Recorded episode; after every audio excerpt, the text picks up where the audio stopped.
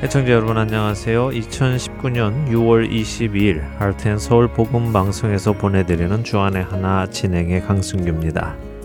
지난 한 주도 하나님이 주신 전신 갑주를 입고 자신의 생각과 마음을 지키신 여러분들 되셨으리라 믿습니다. 최근 기독교 관련 세계 뉴스를 보다 보니요. 잘 믿기지 않는 뉴스 몇 가지를 보게 되었습니다. 첫째는 호주의 유명 럭비 선수인 이스라엘 폴라오라는 선수가 자신의 SNS에 지난 4월에 고린도전서 6장 9절과 10절의 말씀 불의한 자가 하나님의 나라를 유업으로 받지 못할 줄을 알지 못하느냐 미혹을 받지 말라 음행하는 자나 우상 숭배하는 자나 간음하는 자나 탐색하는 자나 남색하는 자나 도적이나 탐욕을 부리는 자나 술 취하는 자나 모욕하는 자나 속여 빼앗는 자들은 하나님의 나라를 유업으로 받지 못하리라 라는 말씀을 계시하며 죄인들이 회개하지 않으면 지옥에 간다. 그러나 예수님은 당신을 사랑하시고 죄로부터 당신이 돌이켜 돌아오기를 기다리고 계신다라는 글을 덧붙였습니다. 그런데 그의 이런 행동에 호주 럭비 협회는 폴라우 선수가 동성애자들을 향해 혐오 발언을 했다고 문제를 삼았고 지금껏 그를 후원하던 스포츠 용품 회사나 자동차 회사들도 그를 향한 후원을 끊어버리는 일이 일어났습니다. 그리고 호주 럭비 협회는 결국 폴라우 선수와의 계약을 파기하여 폴라우 선수의 선수 생활을 끝내게 했다는 뉴스였지요. 그런데 이 일이 일어난 얼마 후 호주의 다른 럭비 선수 사무 캐레비라는 선수가 부활절을 맞아서 자신의 인스타그램에 요한복음 3장 16절 하나님이 세상을 이처럼 사랑하사 독생자를 주셨으니 이는 그를 믿는 자마다 멸망하지 않고 영생을 얻게 하려 하심이라는 말씀과 함께 나를 위해 십자가에서 죽으신 예수님 감사합니다. 사랑해요. 라는 글을 올렸는데 반기독교적 성향의 팬들이 캐레비 선수가 징계받은 폴라우 선수를 지지하기 위해 이런 글을 썼다며 항의하며 그의 신앙마저도 공격하고 있다는 뉴스였습니다. 첫 찬양 함께 하신 후에 말씀 나누도록 하겠습니다.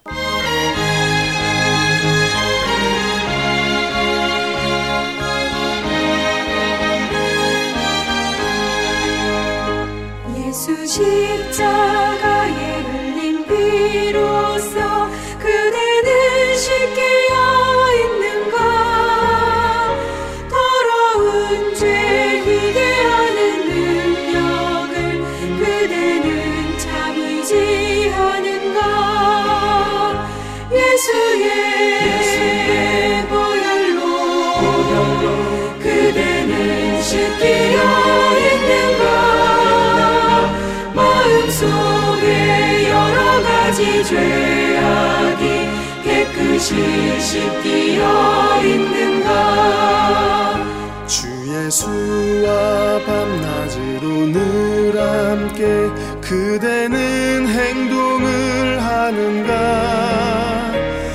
아무 때나 어디든지 그대는 십자가 붙들고 있는가?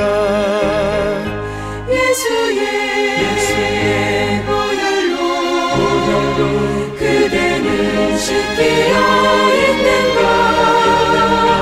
마음속에 여러 가지 죄악이 깨끗이 씻기어 있는가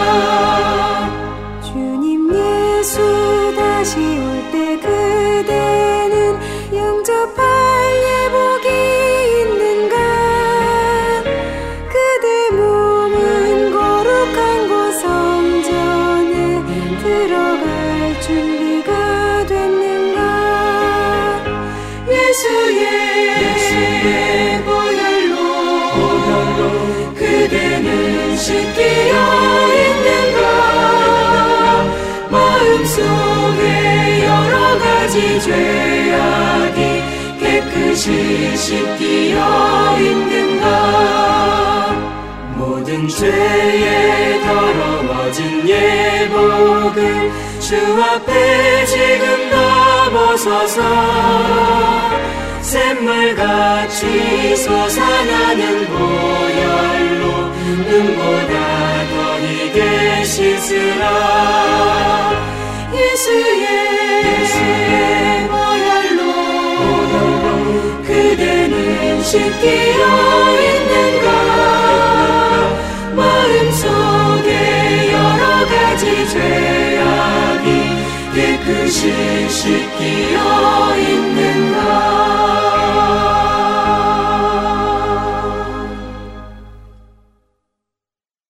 잘 믿기지 않는 두 번째 뉴스는 캐나다 토론토에 성소수자들이 많이 모여 사는 타운에서 복음을 전하던 데이빗 린이라는 목사가 노방 전도 중에 체포를 당했다는 뉴스입니다. 데이빗 린 목사는 성소수자들이 많이 다니는 거리에서 하나님은 당신을 사랑하십니다. 이것은 여러분에게 희망입니다. 여러분이 어디에 소속이 되어 있든 하나님은 여러분을 사랑하십니다. 예수님은 여러분을 위해 죽으셨습니다. 라고 외쳤습니다. 그는 또 이와 함께 예수님은 죄인들을 위해 죽으셨습니다. 모든 이성애자들도 죄인이고 동성애자들도 죄인입니다. 죄란 하나님의 법을 어기는 것이기 때문입니다. 라고 설교를 했지요. 이러한 리 목사의 외침에 강경하게 항의하는 성소수자 지지자들이 주위에 모여들었습니다. 그리고 린 목사에게 이곳에서 떠나라고 외치기 시작했지요. 그들은 사랑이 이긴다라는 구호를 외치며 린 목사에게 맞섰습니다. 이러한 그들의 반응에 린 목사는 그들의 요구대로 그곳을 떠나려 했습니다. 그러나 강경한 시위자들이 린 목사를 가로막고 그를 벽으로 밀어붙이기 시작했습니다. 이 즈음에 신고를 받고 경찰이 출동을 했는데요. 경찰은 린 목사가 대중을 상대로 소란을 피우고 듣기 거북한 말을 했다고 해서 그 자리에서 체포했다는 소식입니다. 데이빗 린 목사의 체포 뉴스를 접한 킹덤 엔터프라이즈의 데이빗 호프만 디렉터는 린 목사의 설교는 내가 들어본 설교 중 가장 사랑과 은혜가 충만한 설교였다. 그런 린 목사가 체포당한 것은 표현의 자유의 침해에 그치는 것이 아니라 앞으로 기독교인들에게 어떠한 박해가 임할지에 대해 보여주는 것이다 라고 평했습니다.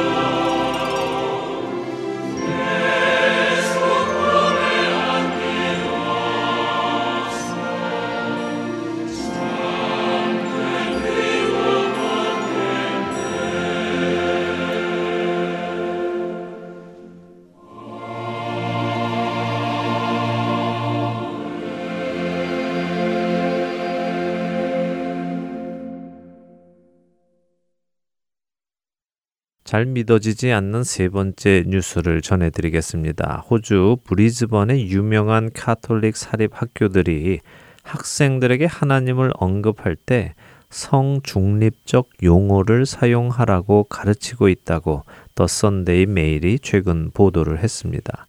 보도에 따르면 스튜어썸 스쿨이라는 학교의 학생들은 하나님 자신을 표현할 때 영어로 himself 대신 godself라고 표현하도록 배웠고 쿠오파루 지역의 로레토 컬리지에서는 기도할 때 주님이라는 롤드를 사용하지 못하도록 했다는 것입니다. 이와 함께 아버지, 아들 등의 용어 사용까지도 금지를 당하여 논란이 일고 있다는 소식입니다. 이렇게 교육을 하는 이유를 학교의 대변인은 하나님은 어떤 성별도 가지고 계시지 않다. 우리는 하나님께서 피조 세계를 통해 다른 사람과 인간이신 예수님과 우리의 관계를 통해 하나님 자신을 어떻게 드러내시는지 더 깊이 이해하기 위해 기도할 때 성중립적 용어를 사용하려 노력한다라고 설명했다고 뉴스는 보도했습니다. 제가 지금 전해드린 세 가지의 뉴스 여러분들은 어떻게 생각하십니까? 이런 뉴스가 정말 있다고 믿겨지십니까?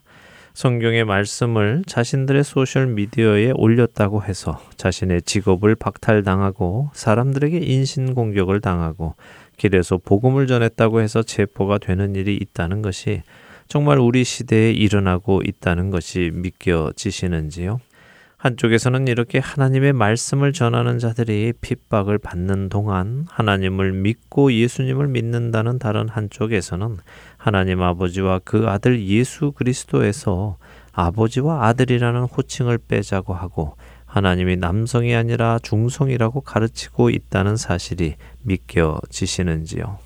솔직히 저는 그 학교의 대변인이 왜 이런 교육을 하는지에 대해 설명한 글이 무슨 말인지 이해할 수는 없었습니다. 어쨌든 믿겨지지는 않지만 실제로 이런 일들이 일어나고 있습니다.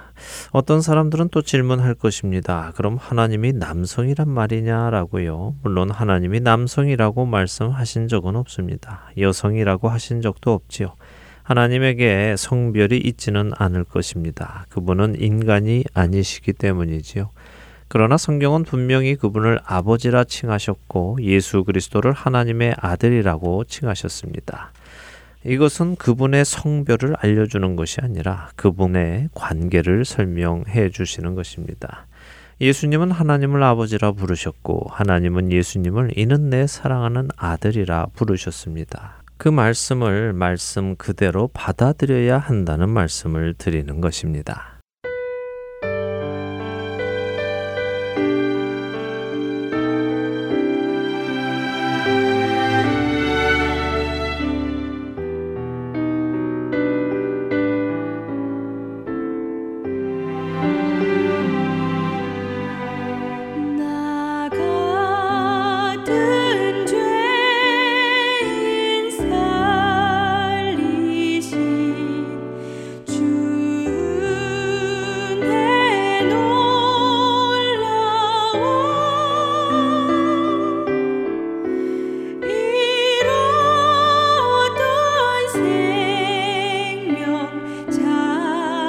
Father.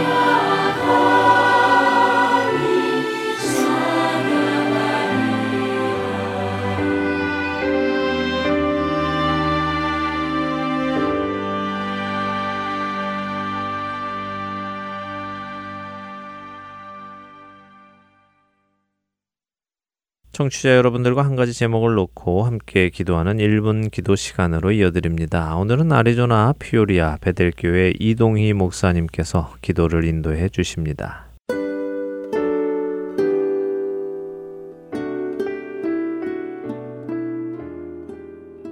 할티엔 서울 복음방송 1분 기도 시간입니다.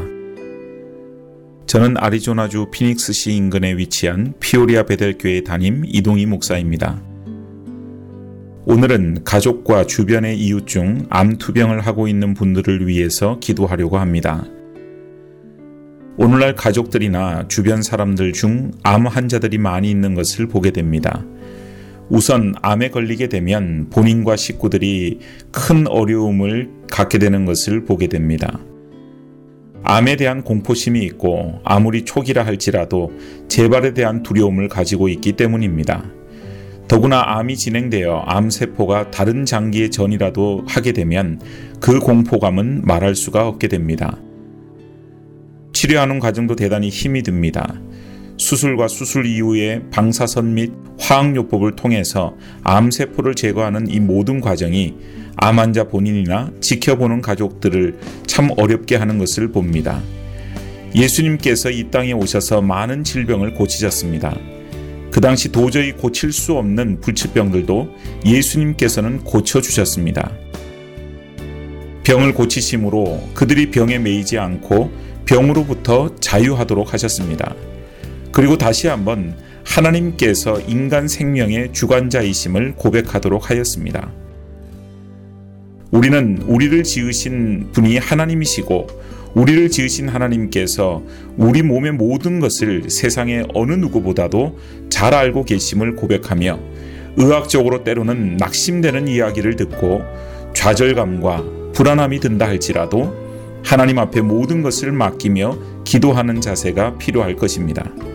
그리고 우리도 동일한 믿음으로 환자들을 위해서 기도하고 격려해야 할 것입니다. 이 시간 함께 가족이나 주변의 이웃 중 암투병을 하고 있는 분들을 위해서 기도하겠습니다.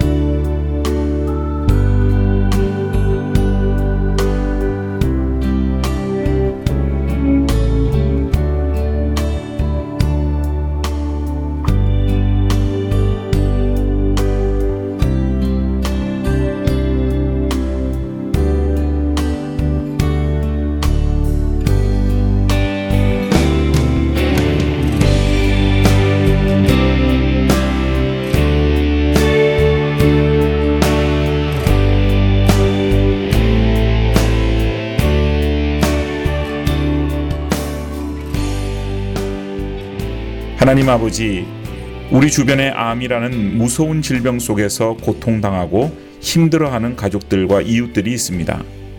때로는 우리가 그들을 바라볼 때 무엇을 해줄 수가 없어서 인간적인 무기력함을 느낄 수도 있습니다.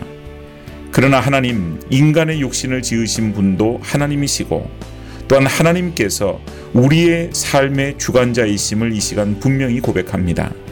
암으로 고통당하고 있는 환자들이 이 사실을 믿음으로 고백하게 하시고 좌절하거나 낙심하지 않고 믿음으로 자신의 질병들과 싸워 이길 수 있는 힘과 능력을 허락하여 주시옵소서.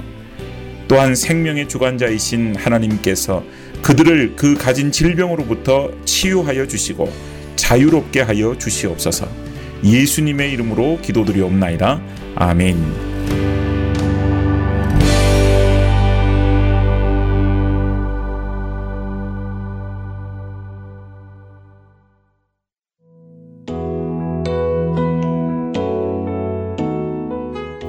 하트앤소우 복음방송사에서는 방송 검토로 동역하실 봉사자를 찾고 있습니다.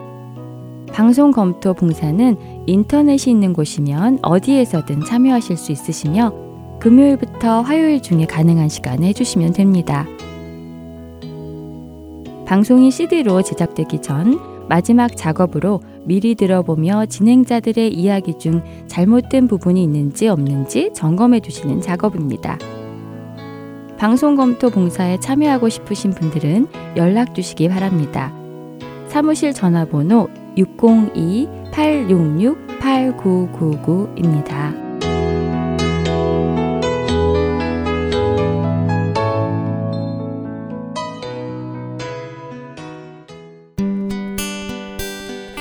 기쁜 소식 사랑으로 땅끝까지 전하는 아랜소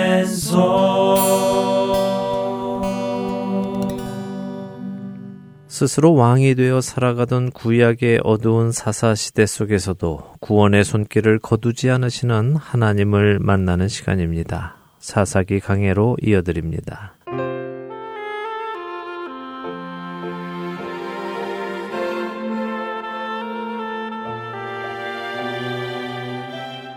애청자 여러분 안녕하세요. 구약의 사사기를 함께 공부하는 사사기 강의 진행의 민경훈입니다. 네, 여러분 안녕하세요. 강순기입니다. 삼손이 지난번 결혼식에 싸움을 했던 것에 화해를 하기 위해 새끼 염소를 가지고 처갓집을 찾아갔는데 삼손의 장인이 삼손의 아내를 다른 남자에게 시집 보낸 것을 알게 되었죠. 네, 그랬죠. 하나님께서는 삼손이 정당한 이유로 블레셋의 사람들을 공격할 거리를 만들어 주신 것입니다. 그러게요. 자기 아내를 자기 허락도 없이 다른 남자에게 주었으니 화가 난다면서 공격을 하더라도 누구도 삼손을 탓하지 못할 상황입니다. 네, 실제로 삼손이 그 지역의 농사를 다 망쳐 놓았음에도 불구하고 삼손이 왜 그런 일을 벌였는지 알게 된 블레셋 사람들은 삼손을 탓하는 것이 아니라 삼손이 그렇게 하게끔 빌미를 제공한 삼손의 처갓집을 불사르고 그들을 죽였지요. 그런데 그게 또 삼손에게는 블레셋을 공격할 또 다른 이유가 되었어요. 네, 맞습니다. 아니, 너희가 뭔데 내 아내를 죽이고 또 처갓집 식구들을 죽이느냐 하면서 공격을 해서 딥나 지역 사람들을 크게 쳐 죽이고 유다 지파가 사는 에담 바위에 머무르게 되었습니다. 네. 그랬더니 블레셋 사람들이 더 많이 몰려와서는 삼손을 내놓으라고 합니다. 자초지종을 들은 유다 지파는 삼손을 도와 블레셋과 맞서기보다 3천 명이나 되는 사람들이 몰려가서 삼손을 결박하여 블레셋의 손에 넘겨주지요. 전에 제가 삼손이 오실 예수님의 예표입니다 하는 말씀 드린 적이 있습니다. 네, 그러셨지요. 참 빛이신 오실 예수님을 보여주는 작은 빛. 작은 태양이 삼손이라고 하셨어요. 네, 그렇습니다. 삼손을 한번 생각해 보시죠. 그는 겉으로는 보통 사람 같지만요. 하나님이 보내신 놀라운 능력의 사람입니다. 예수님도 겉으로는 보통 사람과 같으십니다. 그러나 그분은 하나님께로부터 보냄을 받은 하나님의 아들이시죠. 어, 삼손의 사역의 시작에 여호와의 영이 임하였습니다. 예수님의 공생의 시작도 하늘에서 성령이 비둘기같이 임하시면서 시작이 되지요. 삼손이 하는 일을 자기 백성은 물론 자기 부모님까지도 이해하지 못하고 책망했습니다. 예수님께서 하시는 일을 자기 백성은 물론 형제들까지도 믿지 않았다고 요한복음 7장 5절은 말씀하시죠. 예수님은 자기 백성에게 결박되어 이방인의 손에 넘겨져 죽임을 당하십니다. 삼손을 보십시오. 그 역시 자기 백성들 유다 지파에게 결박되어 이방인의 손에 죽임을 당하도록 넘겨집니다. 네, 어, 그렇게 말씀을 들어보니 삼손과 예수님의 닮은 점이 많이 있네요. 네, 반복적으로 말씀드리지만 삼손을 나쁘게만 보지 마시고요. 성경이 그를 표현하는 만큼 보시기 바랍니다. 사실 많은 사람들이 삼손이 술도 좋아한다고 생각을 합니다. 그러나 지금껏 우리가 삼손이 술을 마셨다는 이야기를 보지는 못했습니다. 어, 정말 그렇네요. 어, 어, 그럼 왜 우리는 삼손이 술을 마셨다고 생각할까요? 예, 아마도 포도원 근처에서 사자를 잡았다는 이야기와 함께 결혼식이 이어지니까, 아, 뭐, 당연히 결혼식에서 술을 마셨을 것이라고 생각하게 되었지 않나 싶습니다. 어.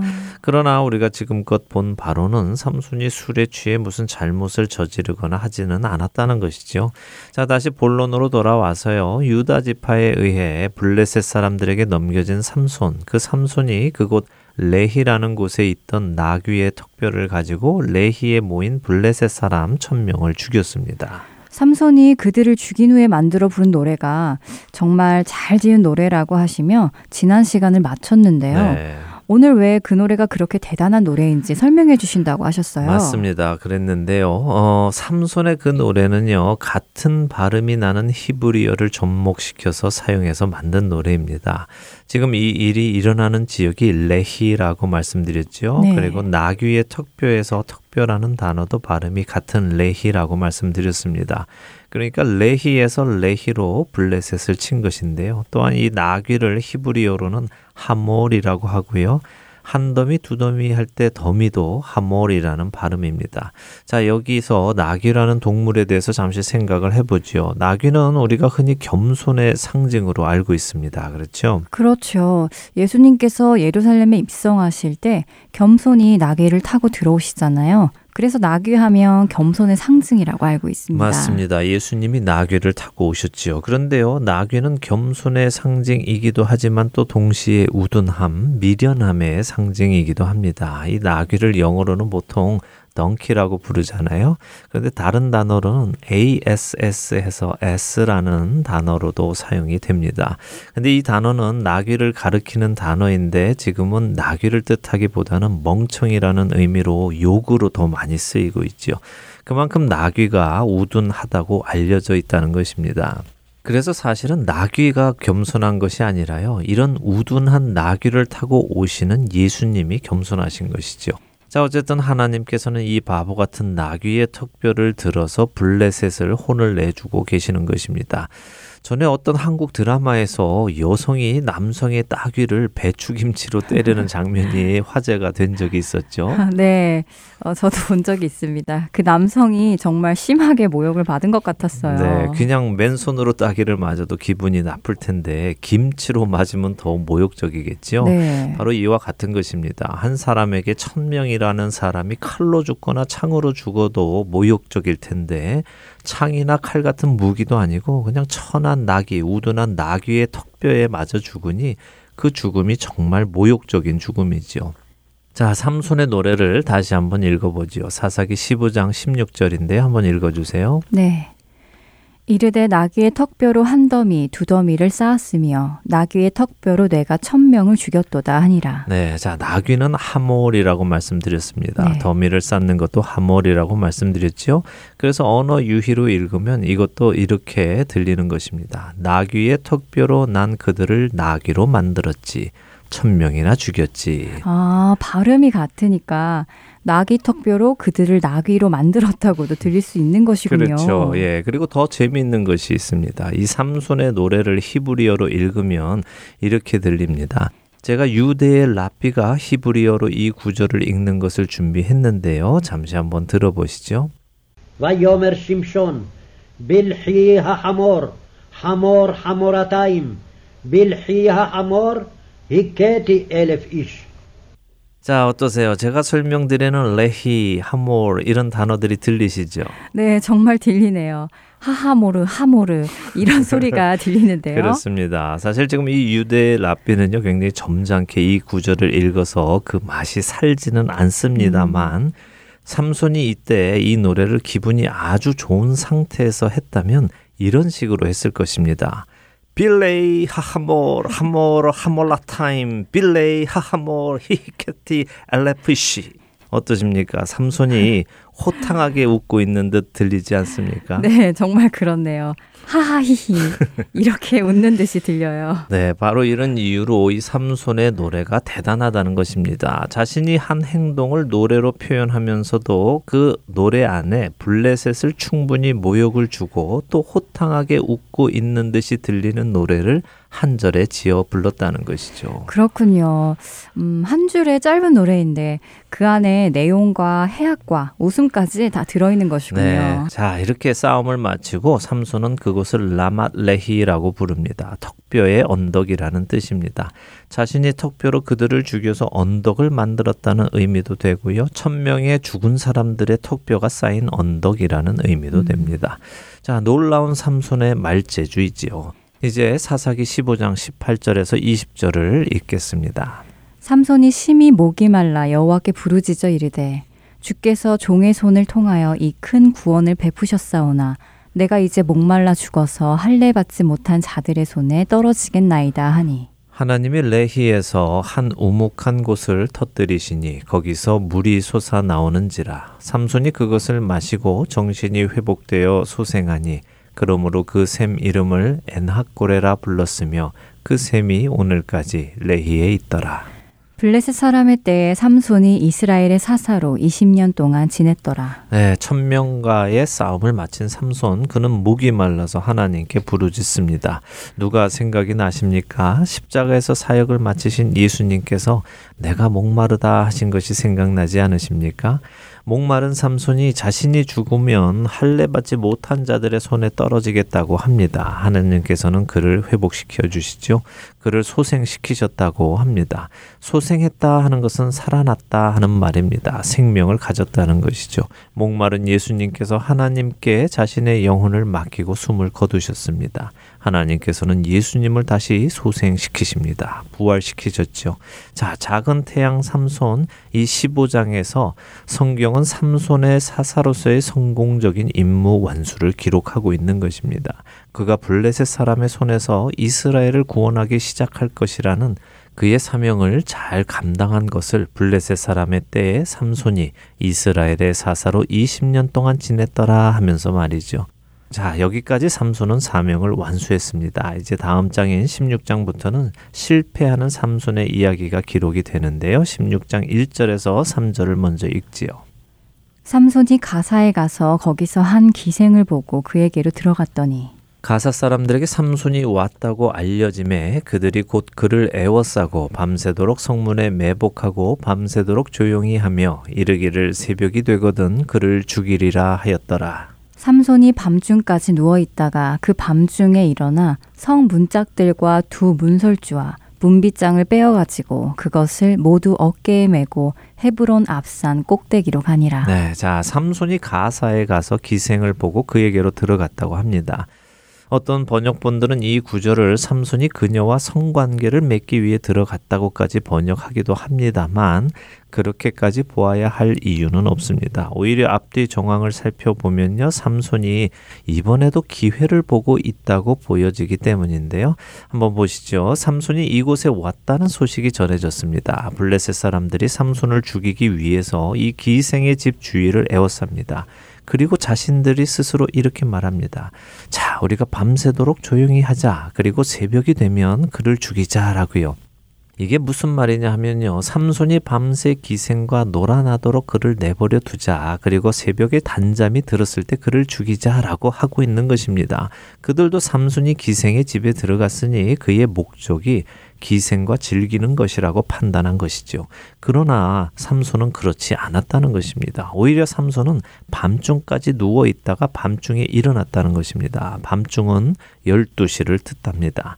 그러니까 삼손이 그들의 기대처럼 기생과 놀아난 것이 아니라 그들이 기대하지 않았던 그 시간에 밖으로 나온 것입니다. 밤중까지 가만히 누워 있다가 행동을 취한 것이죠. 그가 어떤 행동을 취했다고 하십니까? 밤중에 일어나서 성 문짝들과 문설주 그리고 문 빗장까지 빼어서 그것을 메고 헤브론 산 꼭대기로 갔다고 하시네요. 엄청난 괴력을 보여주는데요. 네, 맞습니다. 엄청난 힘을 보여주죠. 네. 하지만 지금 성경이 이 사건을 짧게 세 구절에 기록을 해 놓은 이유는 그의 괴력을 보여주는 것보다 더 중요한 이유가 있습니다. 그것을 알기 위해서는 지금 이 일이 일어나는 가사가 어디인가 하는 것을 알아야 하는데요. 사실 지금까지 삼손은 자기 고향 소라와 접경 지역에 있는 블레셋의 북쪽 지역인 딤나에서 싸움을 했습니다. 블레셋 전체를 상대한 것은 아니지요. 블레셋에는 5대 성읍이 있습니다. 바로 가사, 아스돗, 아스글론, 가드, 그리고 에글론 이렇게 다섯 개의 성읍이 있는데요. 이 중에 아스돗, 가드, 에글론은 북쪽에 위치합니다. 딤나에서 멀지 않지요. 이들보다 남쪽에 위치한 아스글론은 처음에 삼손이 결혼식에서 수수께끼에 진 후에 가서 30명을 죽이고 옷을 가지고 온 곳입니다. 그리고 오늘 가사는 블레셋 다섯 성읍 중에 가장 남쪽에 위치한 지중해에 근접한 도시입니다. 다시 말하면 블레셋의 가장 깊은 곳이라고 할 수 있는 것입니다. 그러니까 삼손이 블레셋의 가장 깊은 곳까지 들어갔다는 것을 말씀하시는 것이군요. 그렇습니다. 삼손이 블레셋의 가장 깊숙한 곳 가사에 가서 그들의 성문, 문설주, 그리고 빗장까지 다 떼어서 이것들을 다 어깨에 메고 가는 것입니다. 고대의 성문은 어떤 의미일까요? 성문은 그 성읍을 방어하는 중요한 의미를 가지고 있습니다. 성으로 들어올 수 있는 곳은 바로 이 성문 밖에는 없습니다. 성벽을 타고 사람들이 올라오지는 않으니까요. 그런데 삼손이 블레셋 중심에 성문을 떼어버렸다는 것은 그들의 방어력을 무력화시켰다는 것입니다. 더군다나 삼손은 이 성문을 떼어서 어디로 갑니까? 헤브론 산 꼭대기로 갔다고 하시네요. 맞습니다. 헤브론 산 꼭대기입니다. 헤브론은 이스라엘에서 어떤 의미입니까? 이곳은 이스라엘의 조상 아브라함이 가나안에 와서 정착한 곳이며 아브라함의 무덤, 이삭의 무덤, 야곱의 무덤인 막벨라 굴이 있는 곳입니다. 또한 훗날 다윗 왕이 예루살렘으로 성읍을 옮기기 전까지 이스라엘의 수도로 삼은 곳이기도 하지요. 다시 말해서 헤브론은 이스라엘의 심장인 것입니다. 그러니까 삼손이 블레셋의 깊은 곳에 가서 그들의 방어력을 무력화하고는 그 상징을 이스라엘의 심장부에 가져다 놓았다는 말씀이군요. 그렇죠. 이스라엘의 승리를 선언하는 것이며 블레셋을 모욕하는 것입니다. 음. 삼손이라는 한 사람이 블레셋이라는 민족을 향해 승리를 선언하는 것이죠. 어, 사실 하나님께서 아브라함에게 약속을 해주실 때요. 창세기 22장 17절을 보면 내 씨가 그 대적의 성문을 차지하리라 하는 말씀이 있습니다. 오늘 이 삼손이 가사에 들어가서 그들의 성문을 차지하고 그 성문을 아브라함의 묘가 있는 헤브론에 가지고 갔다 하는 것은 그런 의미를 우리가 볼 수 있을 것이라고 생각합니다. 그리고 바로 이 일로 인하여 삼손은 블레셋 전체의 적이 되는 것입니다. 이로 인해 이제 블레셋의 다섯 성읍 방백이 모여서 자신들을 모욕한 삼손을 잡아 죽이기로 결의를 하는 것입니다. 아직까지는 삼손의 타락을 이야기하는 것은 아닙니다. 그가 블레셋 공공의 적이 되었다는 것을 보여주시는 것이죠. 블레셋 민족 전체가 삼손이라는 한 사람에게 큰 모욕을 당한 것입니다. 이대로 있을 수는 없지요. 어떻게든 복수를 해야 하겠습니다. 그러나 삼손의 힘이 대단합니다. 엄청나지요. 복수를 하려 해도 할 방도가 없습니다. 나귀 턱뼈로 천명을 죽일 수 있는 사람입니다. 또 성문을 떼서 메고 갈 수 있는 사람입니다. 밧줄로 묶어도 다 끊어버리는 사람입니다. 복수할 방법이 없습니다. 그러니 서로 모여서 머리만 맞대고 끙끙 앓고 있었겠지요.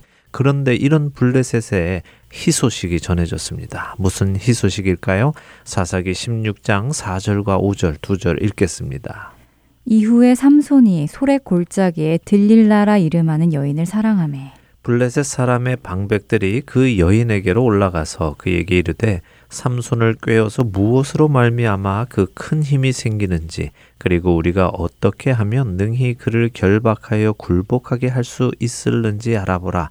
그리하면 우리가 각각 은 천 백 개씩을 내게 주리라 하니 음, 블레셋 방백들이 기다리던 희소식이 바로 들릴라군요. 그렇죠. 삼손이 들릴라라는 여인을 사랑한다는 소문을 듣게 된 것입니다. 음. 그러니까 이 방백들이 들릴라라는 여성을 찾아오지요. 자고로 여자에게 강한 남자 없다 이렇게 생각했겠지요. 음. 찾아와서는 그녀에게 삼손의 힘의 비밀을 알아내 달라고 합니다.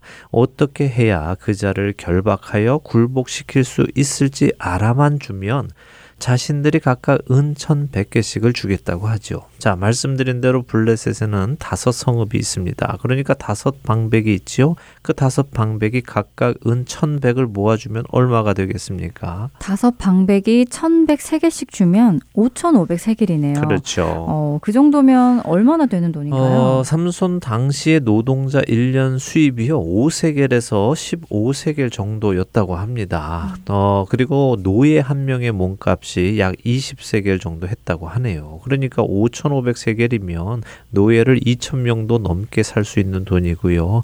많이 버는 노동자가 360년을 일을 해야 벌 수 있는 돈입니다. 와, 엄청난 돈이군요. 어, 이거 뭐 몇백만 달러짜리 복권에 당첨된 것이나 다름없겠는데요. 그렇죠. 블레셋 방백들이 그 많은 돈을 주어가면서까지 삼손의 힘의 비밀을 알기 원한다는 것은 그만큼 삼손을 잡고 싶다는 것이군요. 네, 바로 그런 이야기죠. 예, 이것은 그냥 마음에 안 드는 삼손이라는 사람 하나 잡는 일이 아니라요. 나라 전체의 망신이고 더 나아가 자신들이 섬기는 신이 모욕받은 일인 것입니다. 블레셋은 다곤 신이라는 신을 섬겼는데요. 블레셋은 원래 이 섬에서 나온 민족으로 알려져 있습니다. 그래서인지 물고기의 신인 다곤 신을 섬겼지요. 그런데 이 여호와 신을 섬기는 민족의 삼손이라는 변변찮아 보이는 한 사람이 다곤 신을 섬기는 자신들을 초토화시켜 놓고 능욕하고 모욕했으니 이를 갈 수밖에 없는 상황입니다. 이런 상황에 삼손이 지금까지는 사랑한 여인이 없었는데 드디어 사랑하는 여인이 생겼다는 것입니다. 그러니 그녀에게 가서 많은 돈을 주며 제발 힘의 비밀을 좀 알아달라 하는 것이죠. 어, 이런 뒷배경이 있는 것이군요. 음, 그런데 이 들릴라라는 여성은 어떤 여성인가요? 흔히 우리는 들릴라를 기생으로 알고 있는데 맞나요? 예, 뭐 흔히 그렇게들 생각하십니다. 들릴라를 블레셋의 기생 혹은 창녀라고 생각을 하지요. 어, 그러나 사실 우리는 이 들릴라라는 여인이 누구인지 정확히 알 수는 없습니다. 왜냐하면 성경은 그녀의 개인 정보에 대해서는 아무런 말씀을 하지 않으시기 때문이지요. 일반적으로는 들릴라가 블레셋 여인이라고 생각들을 하십니다만 정확히 블레셋 여인인지 혹은 이스라엘 여인인지조차도 우리는 모릅니다. 왜냐하면 이 소렉 골짜기가 삼손의 고향 소라에 있기 때문입니다. 하지만 딥나도 소렉 골짜기와 연결이 되어 있죠. 그러니까 유대인이 사는 지역일 수도 있고 블레셋 사람들이 사는 지역일 수도 있습니다. 그렇기에 의견이 분분한 것입니다. 그녀가 유대인이 다? 아니다. 블레셋 여인이다. 심지어 어떤 학자는 블레셋 여인이었는데 유대교로 개종한 여인이다. 라고까지 이해하기도 합니다. 그러나 알 수는 없습니다. 또 어떤 이들은 그녀의 직업이 성전의 여사제였다고도 하기도 하고요. 창녀였다라고 하기도 하지요. 그리고 그저 가난한 여성이었다라고 하기도 합니다. 왜냐하면 이 들릴라라는 이름이 여러 가지로 해석이 될 수 있기에 이런 이론이 나오는 음. 것입니다. 또한 앞에 세 절에 삼손이 기생에게 들어갔다 하는 구절이 있어서요. 삼손이 기생들을 찾아다니다가 만난 여인처럼 생각을 하게 되었을 수도 있습니다. 네. 그러나 말씀드린 대로 성경은 그녀의 개인 정보에 대해서는 말씀하고 있지 않습니다. 성경이 그 여인의 정체를 말씀하지 않으신다면 우리 역시 크게 관심을 가질 필요는 없습니다. 대신 성경이 말씀하시는 것을 집중해야 하지요. 성경은 삼손이 이 여인을 사랑한다고 표현을 했습니다. 사랑한다는 이 표현은 아하브라는 히브리어인데요. 진심으로 사랑한다 하는 표현입니다. 음, 삼손이 이 들릴라라는 여인을 진심으로 사랑했다고요. 네. 저는 그동안 삼손이 그녀의 외모에 혹해서 혹은 방탕한 생활을 하다가 만난 여인을 좋아한 정도라고만 생각했었는데 어, 느낌이 조금 다르네요. 네, 다르죠. 네. 어, 선입견에서 나온 그런 생각이었을 것입니다. 네. 이 아하브라는 단어는 아브라함이 사랑하는 이삭을 표현할 때 쓰는 단어고요. 또 하나님을 사랑하고 네 이웃을 사랑하라 할 때 쓰는 단어입니다. 그러니까 정말 진실한 사랑을 뜻하지요. 보통 삼손의 영화를 보면 삼손과 들릴라가 서로 사랑하는 것 같이 나옵니다만 들릴라는 삼손을 사랑하지는 않았습니다. 삼손만이 들릴라를 일방적으로 사랑했지요. 블레셋 사람들은 바로 이 점을 간파하고 들릴라에게 다가온 것입니다. 큰 돈을 제안받은 들릴라. 그녀는 과연 어떤 선택을 할까요? 다음 시간에 계속해서 보도록 하겠습니다. 네, 그동안 그래도 줄거리를 알고 있었다고 생각했는데 이렇게 한 절 한 절 설명을 다시 들으면서 보니 그 배경까지도 알 수 있어서 이해가 더 깊이 되는 것 같습니다. 또 잘못 생각하고 있던 부분들도 알게 되었고요. 삼손과 들릴라의 이야기 다음 시간이 기다려지네요. 한 주간도 영적으로 깨어있는 여러분 되시길 소망합니다. 다음 주에 뵙겠습니다. 다음 주에 뵙겠습니다. 안녕히 계십시오. 안녕히 계세요.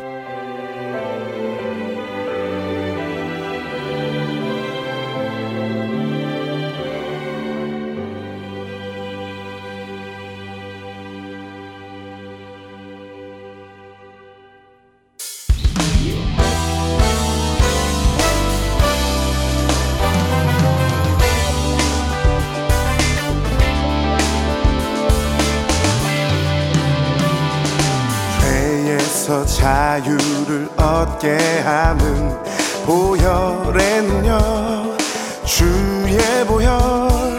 시험을 이기는 승리 되니 참 놀라운 능력이로다. 주의 보혈 능력이 또다. 주의 피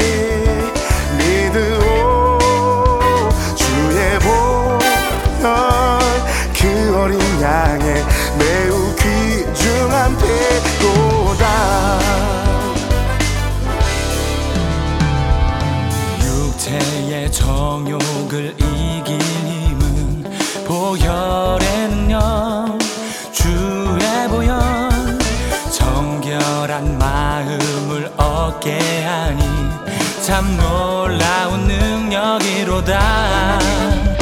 주의 보혈 능력이 또다. 주의 피 믿으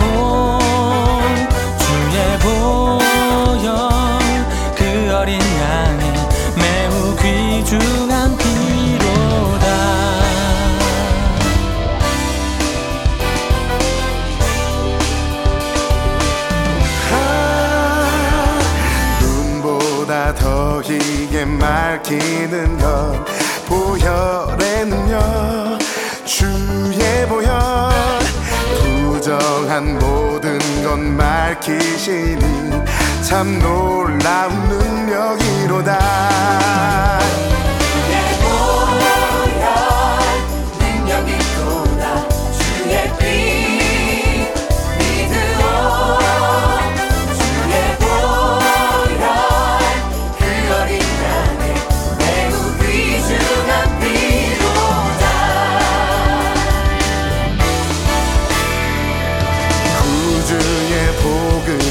복음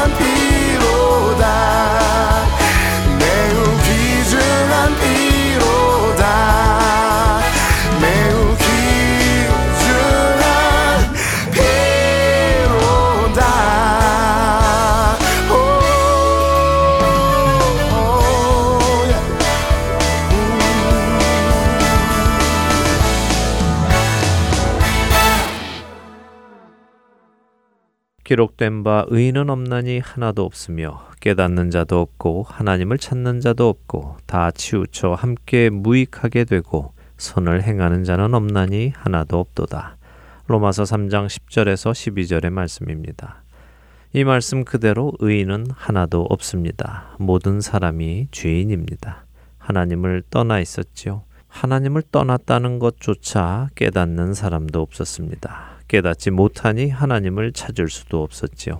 그렇기에 모든 죄인은 함께 치우쳐 무익한 일을 하며 자기 자신의 죄 속에서 죄의 노예로 살다가 영원한 사망에 이르게 됩니다. 그러나 하나님께서는 그런 우리를 그렇게 사망에 이르게 내버려 두지 않으셨고 그 아들 예수 그리스도를 보내셔서 우리로 우리의 죄를 깨닫게 하시고 하나님이 계심을 깨닫게 하시고 그분을 찾게 하시고 이제는 악에서 떠나 선을 행하며 살아가도록 초청하셨습니다. 이것이 바로 예수 그리스도의 복음입니다. 그런데 우리가 사는 세상은 이 복음을 전하면 그것이 혐오 발언이다, 불편한 이야기다, 차별이다 하는 이유로 거부를 당합니다. 항의를 받게 되지요.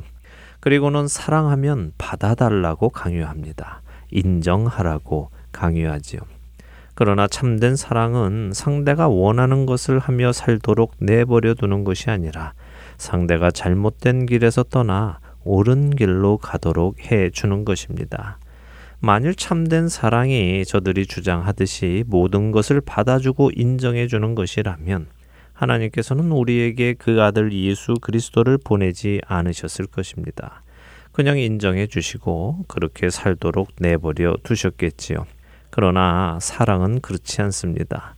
하나님께서는 우리의 죄값을 그 아들이 대신 치르게 하시고는 죄인인 우리는 더 이상 그 죄 속에 살지 않도록 우리를 불러내셨습니다. 그것이 하나님의 사랑입니다. 우리가 하나님을 사랑한 것이 아니라 아무것도 모르는 우리를 하나님께서 사랑하셔서 먼저 찾아오신 것입니다. 시작에 나누었던 호주의 한 럭비 선수가 자신의 SNS에 올렸던 구절 고린도전서 6장 9절과 10절을 다시 한번 읽어 드리겠습니다. 불의한 자가 하나님의 나라를 유업으로 받지 못할 줄을 알지 못하느냐 미혹을 받지 말라 음행하는 자나 우상 숭배하는 자나 간음하는 자나 탐색하는 자나 남색하는 자나 도적이나 탐욕을 부리는 자나 술 취하는 자나 모욕하는 자나 속여 빼앗는 자들은 하나님의 나라를 유업으로 받지 못하리라.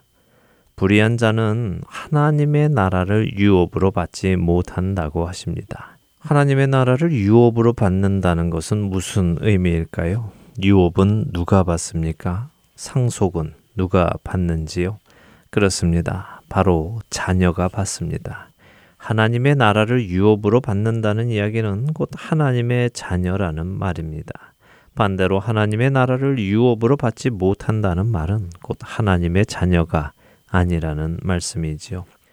음행하는 자나 우상 숭배하는 자나 간음하는 자나 탐색하는 자나 남색하는 자나 도적이나 탐욕을 부리는 자나 술 취하는 자나 남을 모욕하는 자나 속여 빼앗는 자들은 하나님의 자녀가 될 수 없다는 말씀입니다. 이어지는 11절은 이렇게 말씀하십니다. 너희 중에 이와 같은 자들이 있더니 주 예수 그리스도의 이름과 우리 하나님의 성령 안에서 씻음과 거룩함과 의롭다 하심을 받았느니라.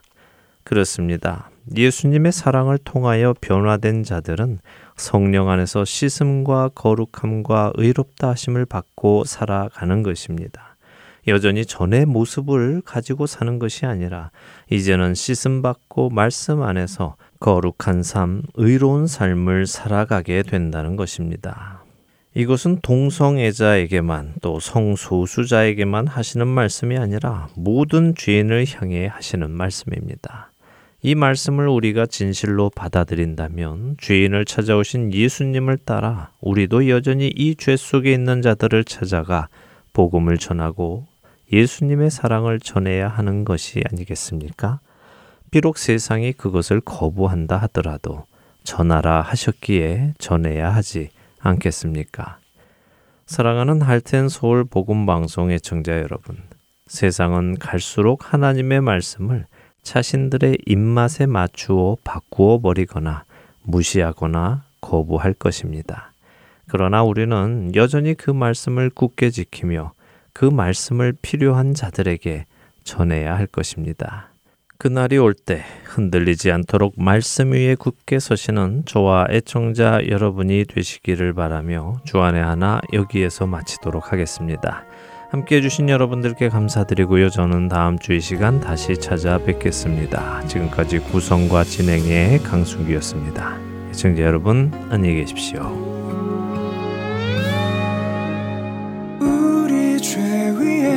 죽으신 주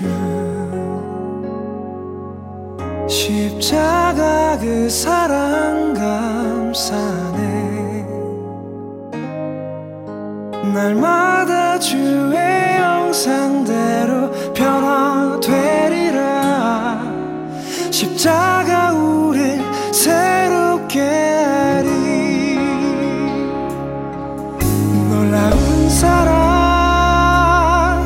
찬양하리라. 우리를 위해 생명 주셨네. 놀라운 사랑 찬양하리라. 십자가